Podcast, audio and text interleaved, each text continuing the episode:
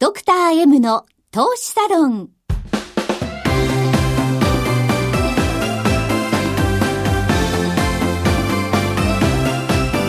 この番組は投資家の出会いを応援するウイニングクルーの提供でお送りします。前川良樹です。野中七海です。加藤真理子です。1月29日ドクター M の投資サロン第13回ですはい、ね、あっという間の3か月でしたね。早いですね。ねこの間明けましておめでとうだったのにもう1月が終わります。確かに、はい、すごいです。金さん早いですね、はい。うん、ドクター M の M とはマーケットマネーマネージメントメンタルなどの頭文字。そしてパーソナリティ前川さんのお名前も M で始まります。ドクター M の投資サロンでは投資家であり医師であり経営者でもある前川良樹さんが投資において最も大切にしている出会いをキーワードにゲストをお招きしながらリスナーの方々も巻き込んで投資家の出会いの場を作ってまいります。ラジオの他に YouTube でも配信しています。スタジオの様子も見ながらという方はぜひ YouTube をご活用ください。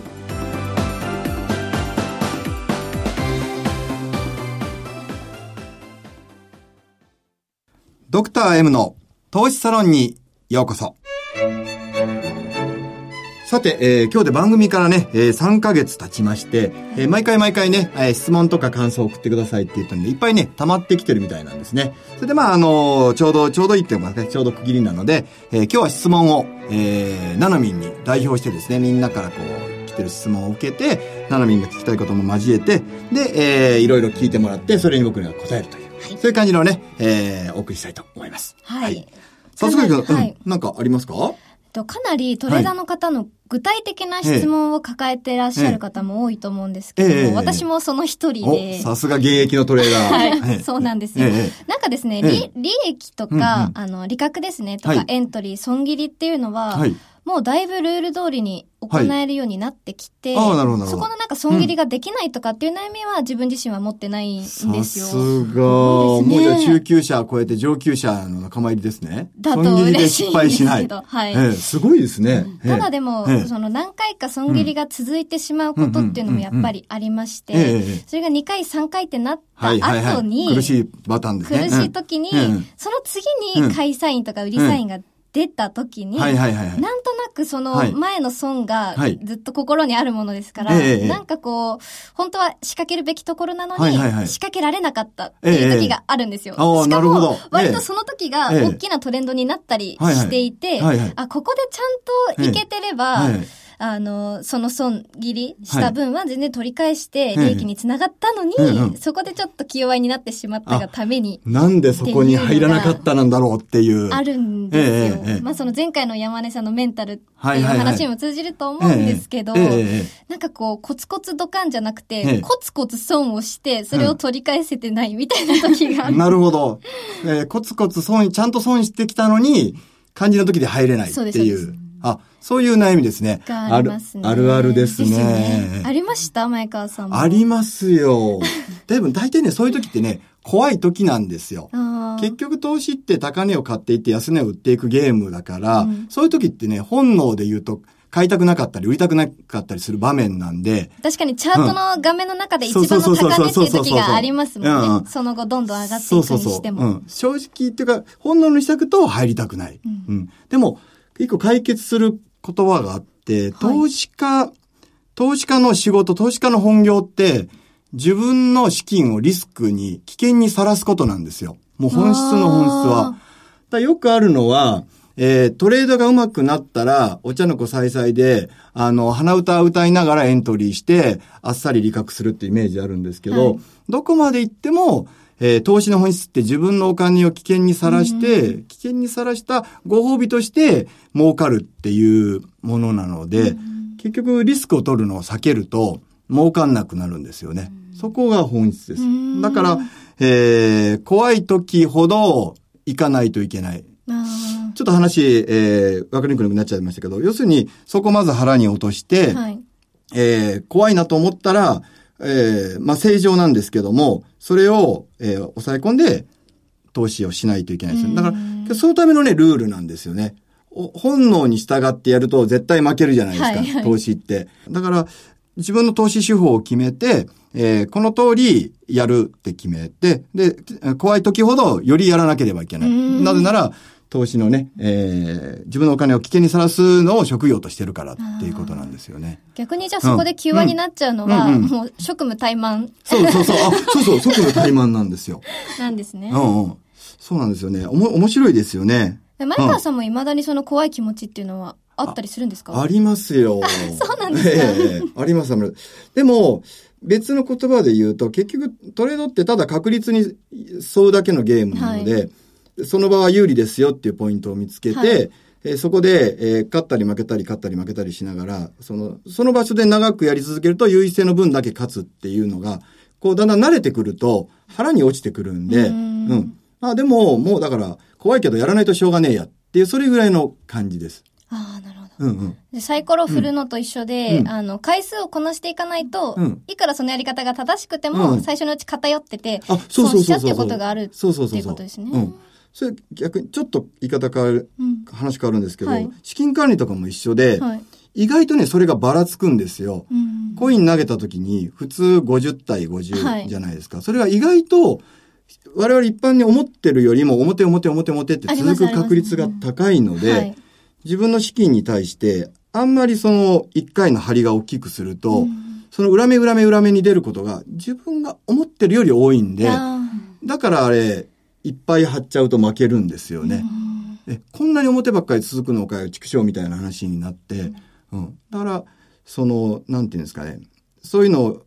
えー、結局怖いのを知識で、こう、抑え込むっていうんですかね。あ、こんなに思ってるのと事実は違うんだっていう話をしてもらって、だからこう、手法に従った方がいいんですよね。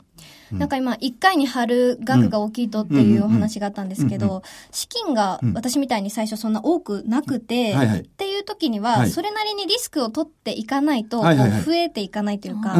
そういう逆に資金が少ないリスクっていうのもあるじゃないですか。はいはいはい、はい。だから資金が多くない人には、それなりの戦い方があるんだなとは思うんですけど、はいはいはい、前川さんはね、大きいお金を動かしてらっしゃるでしょうから、はい、違いもあると思うんですけど、リスクってどんなふうに管理されてますか？あ、単純に僕らは、例えば、運用する資金の総額が大きくなると、例えば一種類の FX なら FX、株なら株に回す、えそういうふうに分散できるだけで、例えば、あのね、山田さんにも来てもらいましたけど、不動産に回したり、はい、ね、あの、他に株に回したりとかってできるだけで、今度、なんですかね、株、まず全体のポートフォリオがあって、株っていう種目のポートフォリオがあって、今度株の中でも、その一回一回っていう分け方があってっていうふうに、はい、そういうふうにこう、落とし込んでいってるだけなんで、うん、資金が大きいから、じゃあね、あの、株に、えー、何十億何百億って、そういう話ではないので、っていうことですね。で、もっとこう、例えば50万、100万の話になってくると、あの、おっしゃってるように、ある程度はお金も入れていかないと増えないじゃないですか。はいうん、で、そこの、えー、今度バランスがいて、何のバランスかっていうと、あの、投資で例えば20%増やす力があるとすると、はい、すごい、それはすごい力なんですけども、はい、あの、例えば100万を20%増やしても20万で、はい、20万だと実際その年間生活したりとかって難しいじゃないですか。すね、ただ、そこは、その時代は、あの、そんなに投資だけで生活しようとか思わずに、まず、えー、投資の利点ってふ、福利なので、はい、20%もでもね、2回やったら1.44倍、えー、もう1回やったらちょっと3乗できないですけど、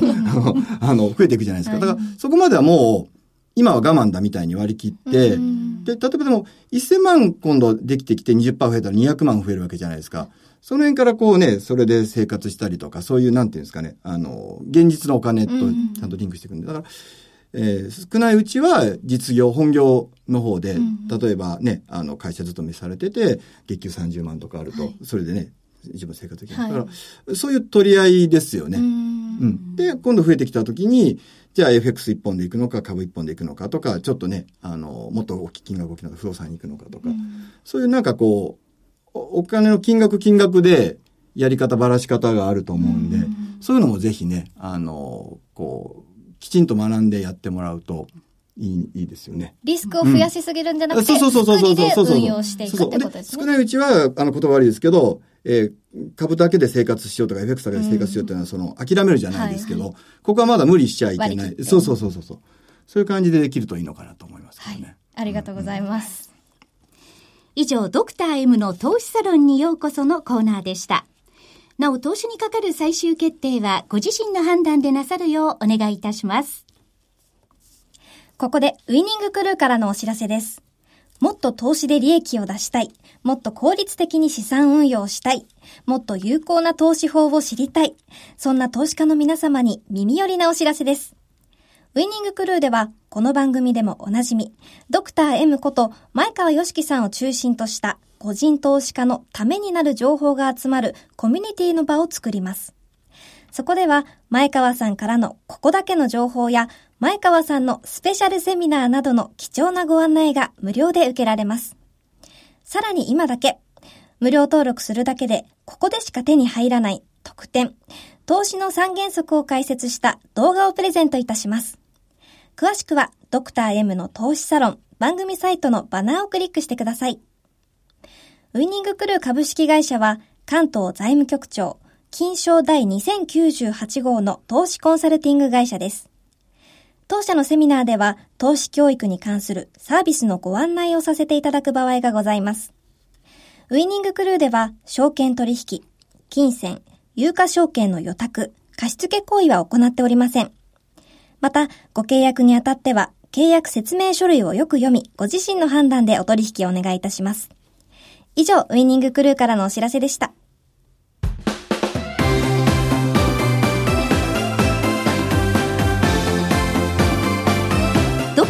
の投資サロンエンディングの時間です。はい。さて、ここで番組からのね、お知らせです。これまで3ヶ月間ね、番組をまとめてくれていた加藤さんが、